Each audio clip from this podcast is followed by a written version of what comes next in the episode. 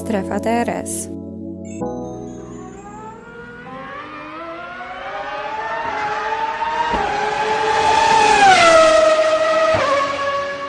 Cześć wszystkim, witam w kolejnym odcinku, już czwartym.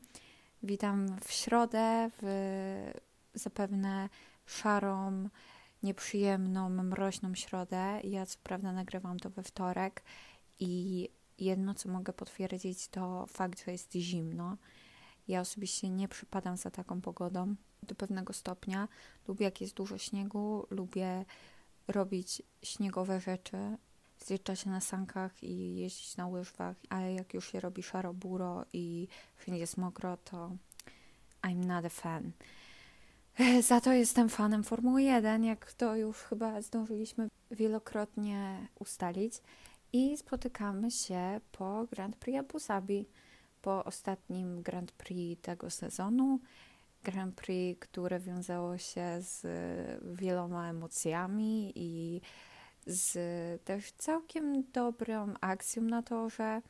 I dzisiaj powiem parę słów właśnie o, o tym ostatnim Grand Prix.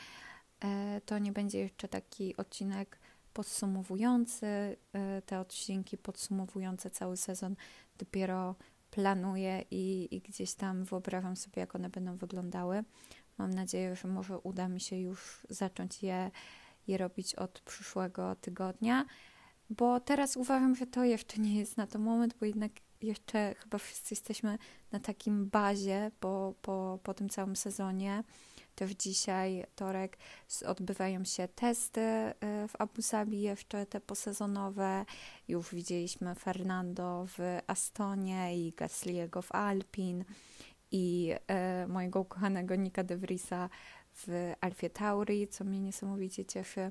Także no, już, już tam się dzieje. Takie ostatnie podrygi formułowe, tak, taka bardzo malutka zapowiedź tego przyszłego sezonu, tak właśnie też jak, jak dzisiaj, słuchając F one Nation, chyba powiedział to Alexander Albon albo któryś z innych kierowców, nie, George Russell chyba to powiedział, że te testy nie są istotne dla nich w żaden sposób, bardziej dla tych osób, które przechodzą z teamu do teamu, właśnie jak na przykład Alonso, Sergeant w Williamsie, ponieważ oficjalnie został potwierdzony, jakbyśmy o tym nie wiedzieli.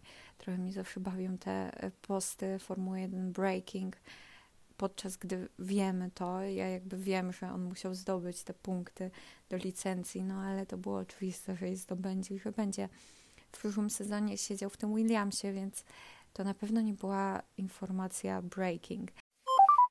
Więc tak, jesteśmy właśnie w trakcie teraz tych testów, oni sobie tam jeżdżą i, i gdzieś tak powoli nam się będzie to wygaszało. Więc dzisiaj, dzisiaj, tak jak powiedziałam, poświęcę ten podcast temu ostatniemu Grand Prix, jakimś moim luźnym przemyśleniom.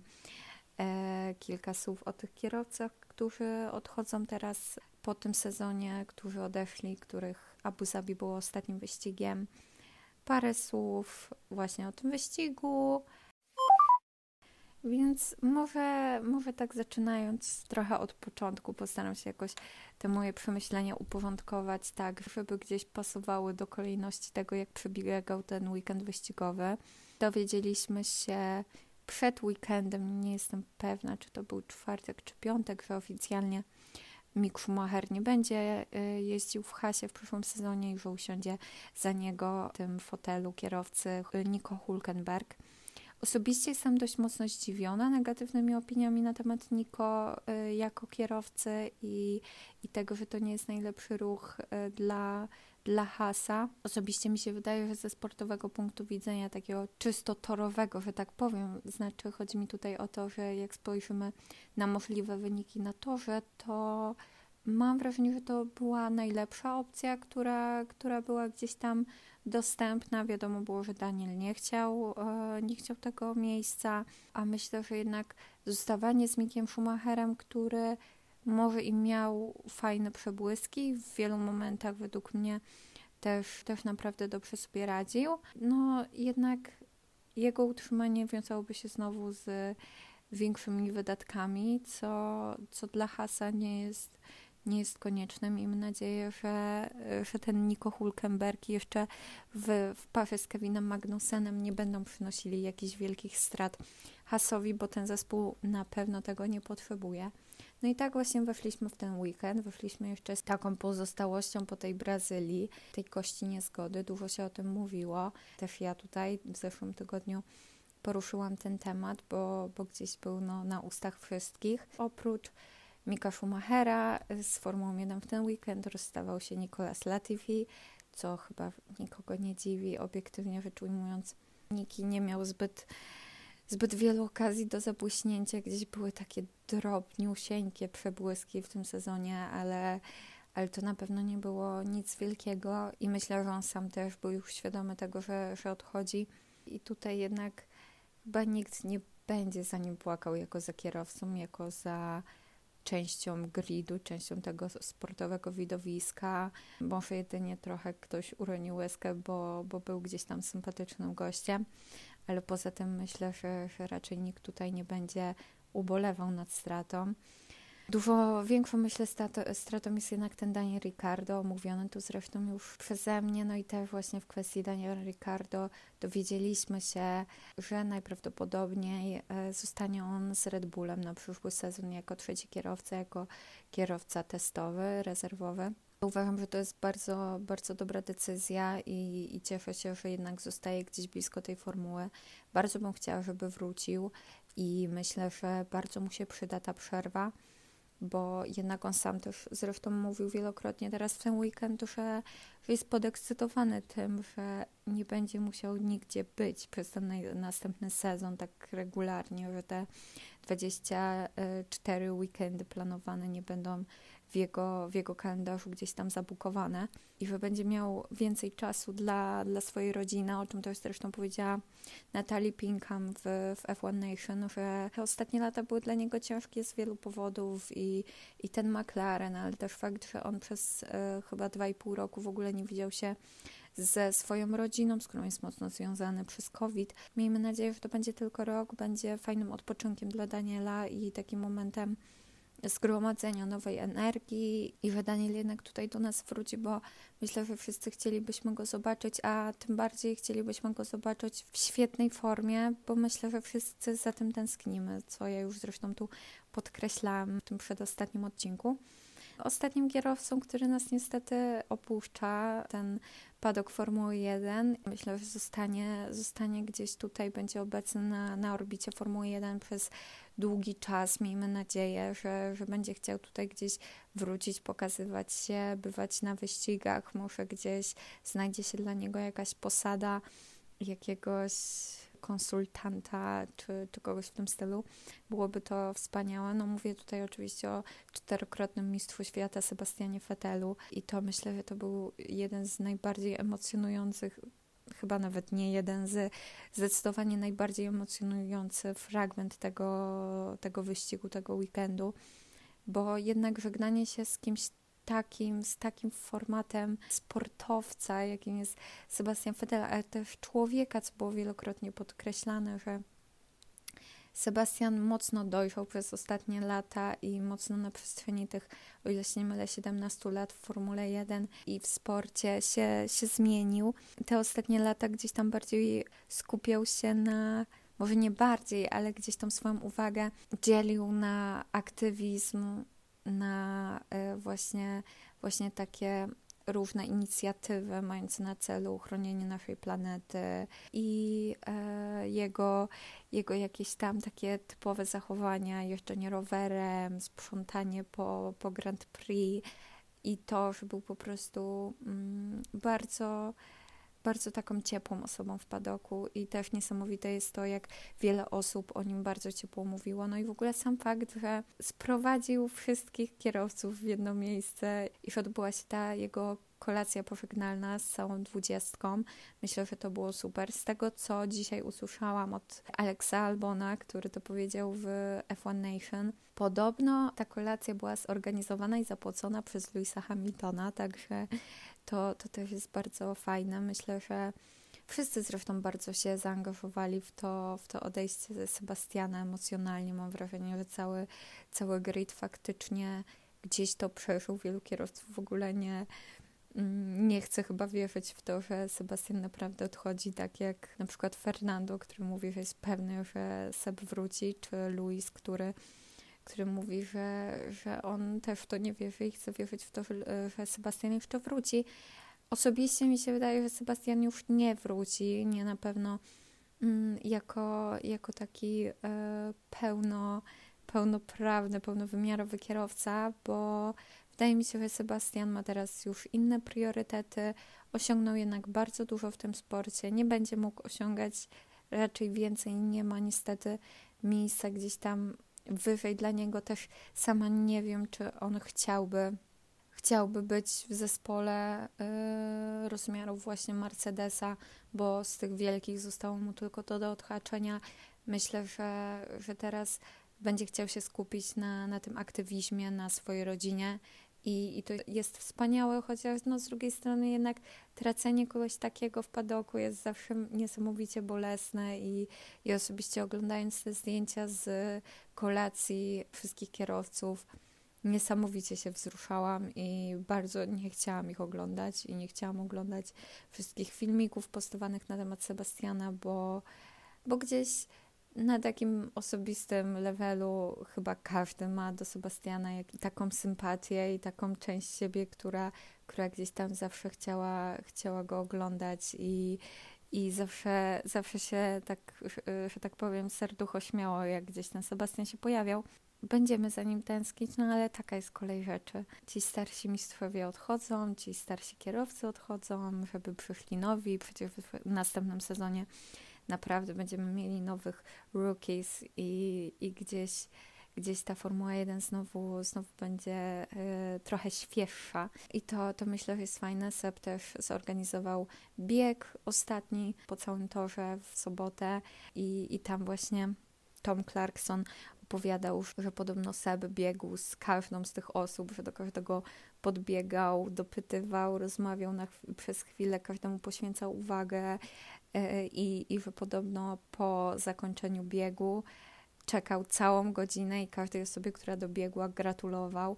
Czy mnie to dziwi? Absolutnie mnie to nie dziwi i myślę, że nikogo to nie dziwi, kto jakkolwiek kojarzy postać Sebastiana, postać, która zresztą tak niesamowicie zmieniła się na przestrzeni tej swojej kariery, od takiego troszkę bezczelnego chłopca zdobywającego te tytuły, młodziaka, który, który tym swoim palcem groził tam z podium, do, do takiej właśnie pełnowymiarowego, dorosłego, odpowiedzialnego człowieka. No, no to, to jest super. Też zresztą to, jak kierowcy o nim mówili, to jak Max opowiadał chociażby tą sytuację po Silverstone w zeszłym roku, gdzie po powrocie ze szpitala pojechał do, do Red Bullowego Hospitality i, i tam do, do tych pomieszczeń Red Bullowych, a tam czekał na niego Sebastian z pytaniem, czy wszystko jest okej i jak on się czuje.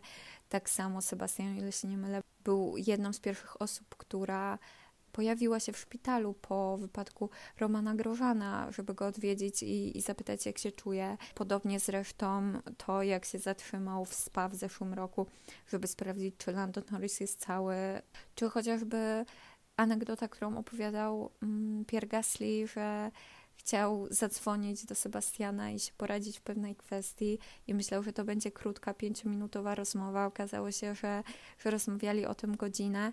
Myślę, że to, co jest w Sebastianie niesamowite, to to, że jest właśnie takim wspaniałym przykładem naprawdę ciepłej i, i takiej niesamowitej osoby i cieszę się, że ktoś taki był obecny w Formule jeden i będzie obecny na pewno przez, yy, przez długi, długi czas w, w, jakiejś, w jakiejś postaci, czy to będą chociażby wspomnienia, czy, czy on naprawdę będzie się gdzieś tam pojawiał.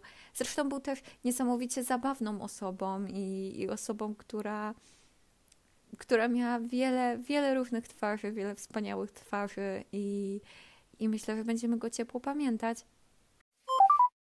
I tutaj właśnie chciałabym tak powolutku przejść do tych kwali, które tak genialnie mu poszły i ja się tak osobiście niesamowicie z tego powodu cieszę. W ogóle te kwale były naprawdę, naprawdę fajne. Trochę zawsze jadąc do Abu Dhabi nie spodziewamy się tego, przynajmniej ja się tego nie spodziewam. Ja jakby sam tor jako tor, gdyby on był gdziekolwiek inny na świecie, pewnie nie miałby tak specjalnego miejsca w moim sercu. Ja osobiście uwielbiam ten wyścig i, i kojarzy mi się on bardzo fajnie. Lubię klimat tego wyścigu. I to też, że w tym roku wyglądał dużo spokojniej niż w zeszłym roku.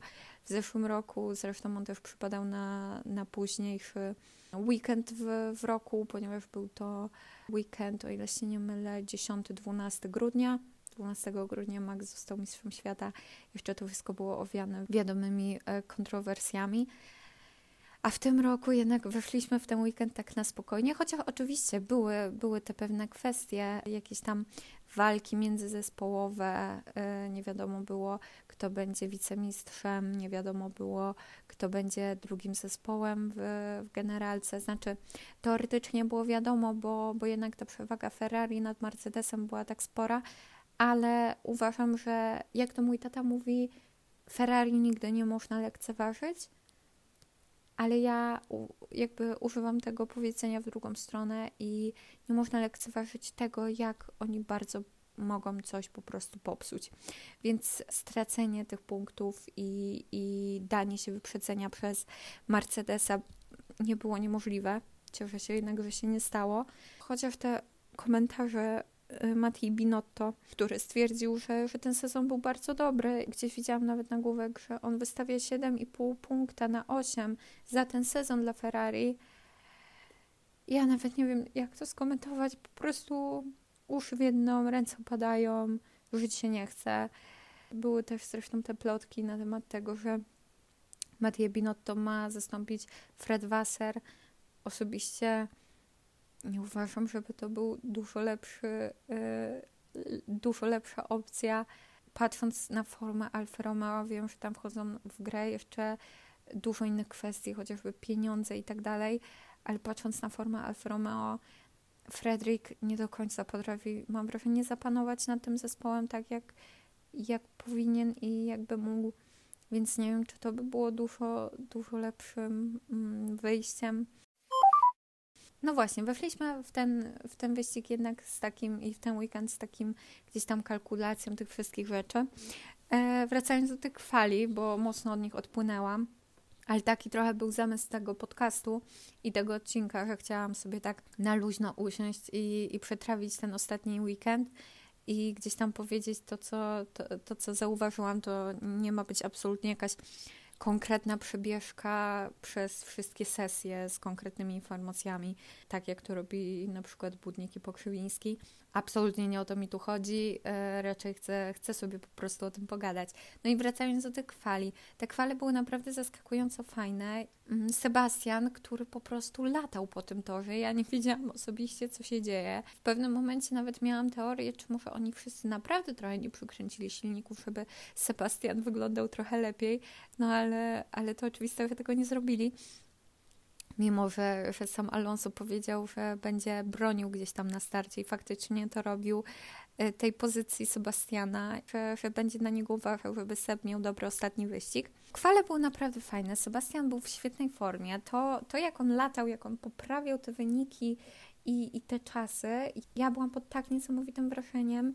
Zresztą też dość mocno zdziwiłam się tym, jak dobrze wyglądało Ferrari. Mercedes wyglądał trochę gorzej, trochę się zdarzył tutaj z, z realiami, z prawdą tego, jak wygląda, wygląda ten sezon dla nich i jak wyglądała ich forma w tym sezonie. Mimo, no nie było to jakieś tak najgorsze. Te wyniki w wyścigu były, były jednak gorsze, szczególnie z jednej strony garażu. Tak samo Checo wyglądał świetnie do pewnego momentu, oczywiście do momentu, w którym Max Verstappen nie przypomniał sobie, kim jest i, i nagle nie, nie zrobił takich okrążeń w Q trzy, że po prostu ja musiałam zbierać szczękę z podłogi, bo trochę nie wiedziałam, skąd on to wyjął. Jednak to, jak on wrócił na, na dobry poziom po tym ostatnim weekendzie, po tej Brazylii, bardzo nieudanej, jak dobrze sobie poradził i jak świetnie pojechał te okrążenia, niesamowite. I też cieszę się, że Max tutaj się okazuje znowu jakimś takim trochę królem tego toru. To jest już trzecie zwy- zwycięstwo pod rząd. Wiem, że to drugie zwycięstwo w, jed- w zeszłym roku nie wszyscy chętnie mu zaliczają. No to okrążenie było super, Checo też dawał sobie radę. Był taki moment, że tam te pierwsze miejsca to były takie mikro równiczki i nagle po prostu jak Max pojechał, to, to nagle dołożył im kilka dziesiątych, co, co było niesamowite. No i tak fale jakoś tak minęły, fajnie się je oglądało. Ja niestety po tych falach od razu musiałam jechać do pracy, ale cieszę się, że mogłam je w ogóle obejrzeć, bo, bo jednak ostatnie fale w sezonie to zawsze jest coś fajnego i to są takie emocje, które trzeba sobie skumulować na przyszłe miesiące. Ja osobiście bardzo lubię sesję kwalifikacyjną. Myślę, że na większości torów to jest bardzo fajna sesja. Znaczy chodzi mi o to bardziej, że są tory, na których sesja kwalifikacyjna jest lepsza niż wyścig. I są tory, na których, na których mam wrażenie, że tylko sesję kwalifikacyjną można by było oglądać. Nie mówię tu jedynie o Monako, ale, ale gdzieś tam myślę, że parę innych, innych takich obiektów by się znalazło.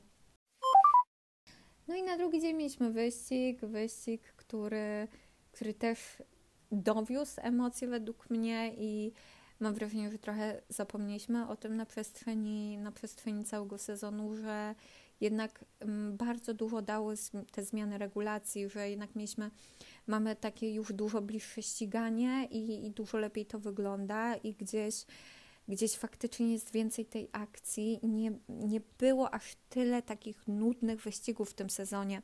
Gdzieś tam na każdym praktycznie torze zdarzały się wyprzedzenia, zdarzały się jakieś akcje, zdarzały się mniejsze lub większe emocje. No teraz Abu Dhabi na przykład rozpieściło nas dość, dość mocno tym, tą strategią, którą, które podejmowały poszczególne zespoły. Bardzo byłam zdziwiona dobrą strategią e, Ferrari. Osobiście rzecz ujmując, gdzieś, gdzieś to mi też wpadło w, w oko, gdzieś taki komentarz widziałam, że Charles Leclerc bardziej zasługiwał na, na to drugie miejsce niż Perez i trochę się tutaj z tym zgodzę. Nie mówię, że Perez miał słaby sezon, ale jednak Charles Leclerc był na przestrzeni całego sezonu lepszym kierowcą, mimo, mimo swoich oczywistych błędów, mimo oczywistych błędów Ferrari. To jednak mu się to zdecydowanie bardziej należało i, i mimo, że, że moje serce gdzieś tam jest bliżej tego Red Bulla, bardzo się cieszę, że, że Charles ma to drugie miejsce w generalce. Ten wyścig minął, minął szybko, minął, minął dość przyjemnie, dużo się działo. Te D N F-y trzy, niestety, niestety Latifi yy, zaliczył D N F-a. Szkoda, bo, bo jednak mam wrażenie, że ostatnie wyścigi powinny być całe, kompletne, żeby jeszcze sobie jakieś tam bączki na koniec pokręcić, ale Latifi i Mick Schumacher y, robiący taniec synchroniczny w jednym z zakrętów, highlight tego sezonu dla nich na pewno, szczególnie dla, dla Latifiego. Ja osobiście od razu wiedziałam, oglądając to, że będą przeróbki z podłożoną muzyką klasyczną i bardzo się cieszę, że jak je tylko gdziekolwiek widuję, bo mnie po prostu niesamowicie bawią i jest to tak satysfakcjonujący moment do oglądania, bo obracają się tam idealnie w tym samym momencie. Też yy, jeszcze z D N F-ów yy, był Fernando Alonso, co chyba nikogo niestety nie dziwi już w tym sezonie. Fernando sam się zresztą wypowiadał, że on bardzo już chce przestać jeździć Alpinem i chce już iść do tego Astona Martina. Trochę mu się nie dziwię, dużo, dużo jednak punktów zostawił gdzieś tam po drodze przez, przez awarię, przez, yy, przez właśnie samochód i, i przez to, jak sobie nie zawsze dawał radę. No i trzecim D N F-em był Lewis Hamilton i zresztą patrząc w ogóle na tabelę wyników po tym, mm, po tym wyścigu, dość można częściowo w niektórych przypadkach gdzieś tam fajnie podsumować cały sezon, zaczynając od, od e, pierwszej trójki Max, e, Leclerc i Checo. Max, który absolutnie zostawił wszystkich z tyłu, był w totalnym w ogóle władcą swoich opon i władcą wszystkiego i nikt nie miał do niego absolutnie żadnego pod, podjazdu. I później Charles i Checo, Charles troszkę z przodu, Checo dojeżdżający Charlesa. Myślę, że, że to jest podsumowanie sezonu dość dobre i że tak jednak to gdzieś się ustawiało. Później Sainz, czwarty, piąty Russell na swojej jej chyba ulubionej pozycji w tym sezonie. Myślę, że, że to, to była pozycja, na której najczęściej kończył wyścig, wyścigi w tym sezonie. Dalej Lando Norris, troszkę best of the rest. Stabilny, stabilny wyścig. Ocon, Stroll, to akurat jest niespodzianka. Daniel i Vettel bijący się do samego końca. Fajnie było ich zobaczyć w takiej ostatniej, e, ostatniej bitwie na, na torze.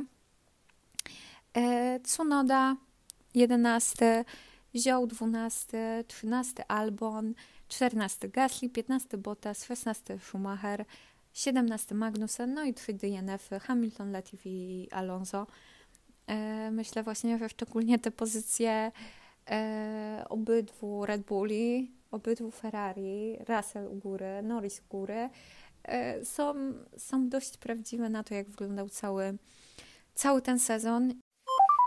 Ten sezon, tak już trochę podsumowując go, delikatnie wchodząc w coś takiego i, i w to, że jednak już sam ten wyścig, nie, jakby nie powinniśmy go zostawiać gdzieś jako taki wyścig przeczekany, okej, okay, zrobione, wyrzucone, ponieważ to jest jednak zupełnie inny koniec sezonu niż, niż był na przykład w zeszłym roku, ponieważ w zeszłym roku koniec sezonu był równoznaczny z końcem pewnej ery, jeśli chodzi o specyfikację aut, a ten sezon był pierwszym sezonem z, z tymi nowymi regulacjami i te wszystkie dane zabrane na przestrzeni tego całego sezonu będzie można wykorzystać w przyszłym roku i jestem bardzo ciekawa, kto jak to zrobi. Mam już gdzieś swoje typy, z którymi pewnie jeszcze trochę zaczekam, aby je gdzieś tam zdradzać. Mam nadzieję, że, że gdzieś będą prawdziwe i mam nadzieję też, że na przyszły rok jakby to wszystko, czego teamy nauczyły się w tym roku, będą potrafiły wykorzystać i że będziemy mieli jeszcze bliższą tą walkę, mimo że w wielu wyścigach, w wielu kwalifikacjach te różnice w, w pierwszej, nieraz nawet szóstce, były naprawdę malutkie i, i fajnie było oglądać właśnie te pojedynki przeważnie Red Bulla i Ferrari, ale gdzie okazjonalnie wpadał Mercedes. Mimo że nie było takiej walki jak w zeszłym roku i takich emocji, myślę, że raczej można być zadowolonym i właśnie to, że te regulacje się fajnie spisały, że dostaliśmy dużo bliższe ściganie, że jednak dużo więcej się, mam wrażenie, działo na torze. Może nie był to taki sezon jak ten zeszły, gdzie mieliśmy wielu różnych kierowców na podium, ale jednak też, też gdzieś tam były duże emocje i naprawdę ta Formuła jeden wygląda coraz lepiej. No i genialny sezon Maxa kolejny, ja muszę to podkreślić. Drugie mistrzostwo, wywalczone w ogóle w tak fajny sposób i piętnaste zwycięstwo teraz tutaj w Abu Dhabi w tym sezonie, siedemnaście podiów, siedem pole positions, czterysta pięćdziesiąt cztery punkty, pięć fastest lapów, sześćset szesnaście okrążeń na prowadzeniu. Niesamowite, ja nie mogę być osobiście bardziej szczęśliwa z tego, jak to wyszło dla Maxa, z tego, jak ten, jak ten sezon się dla niego ułożył, bo był perfekcyjny, mimo tego początku sezonu i, i takiego sezonu, który, który w tych początkowych e, swoich odsłonach, początkowych Grand Prix, myślałam sobie, że to będzie naprawdę trudne, żeby, żeby zabezpieczyć sobie ten numer jeden na bolidzie na przyszły rok. Max jednak dał radę, Red Bull dał radę. Więcej o tym będę mówiła w, w tych odcinkach już takich stricte podsumowujących, bo, bo myślę, że będzie bardzo dużo kwestii do, do dotknięcia i do poruszenia tutaj w kwestii teamów, w kwestii samych kierowców. Jeśli wszystko się uda, chciałabym to zrobić jak najdokładniej i, i jak najfajniej i, i gdzieś tak sobie przez to fajnie przebiec. Koniec sezonu, nie koniec mojego podcastu. Troszkę, troszkę się bałam go zaczynać na taki moment, właśnie na koniec sezonu, ale myślę, że w Formule jeden zawsze są ciekawe rzeczy do poruszenia, ciekawe tematy, a, a też jakby te, teraz już to jest chyba sto trzy dni, wydaje mi się, że to będą trzy miesiące, jedenaście dni aktualnie do, do następnego mm, sezonu. Eee, miną dość szybko, no bo teraz jeszcze jesteśmy po takim bazie tym postsezonowym, będziemy, będziemy teraz go podsumowywać, gdzieś tam komentować, wracać do niego. Później będą święta, święta, Sylwester, później już się zacznie jakieś tam przewidywanie, przecieki, teorie, informacje, potem już będą odsłonięcia bolidów, a potem już będzie kolejny sezon, myślę, że to minie bardzo, bardzo szybko. Nie mogę się tego doczekać. Osobiście bardzo lubię pierwszy wyścig sezonu. Ostatni też lubię. Ten, to Abu Dhabi kojarzy mi się naprawdę fajnie. Lubię, lubię ten klimat, lubię, lubię to wszystko bardzo. Lubię te fajerwerki na koniec. Lubię to, że kończymy akurat tam. Wiem, że nie wszyscy są fanami tego toru. Ja osobiście jestem dość mocno. I, i naprawdę lubię ten tor, no i nie mogę już się doczekać tak tego pierwszego wyścigu w przyszłym sezonie. Jeszcze czekają nas przecież testy i, i dużo, dużo, dużo fajnych rzeczy. Więc myślę, że jakoś przetrwamy te parę miesięcy bez Formuły jeden.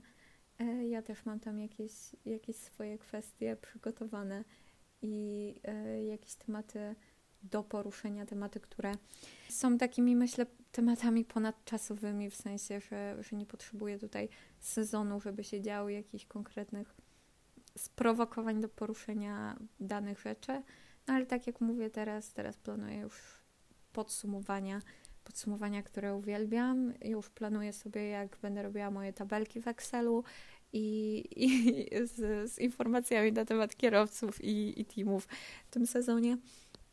Więc nie mogę się już tego doczekać. I tak, na dzisiaj to chyba tyle. Taka drobna przybieżka przez, przez ten weekend. Powiedzenie gdzieś takich najważniejszych moich przemyśleń i, i odczuć na, na ten temat. Pozwoliłam sobie na taki może troszkę bardziej w paru miejscach emocjonalny odcinek i taki e, właśnie luźny, bo, bo jednak to jest ostatni weekend. To był ostatni weekend, ostatni weekend Sebastiana, miejmy nadzieję, że nie ostatni Daniela, to już podkreśliłam. I, i tak, i chciałam to jakoś tak wykorzystać i sobie tutaj podsumować. I co, dziękuję bardzo za, za odsłuchanie podcastu i do usłyszenia za tydzień. Pa!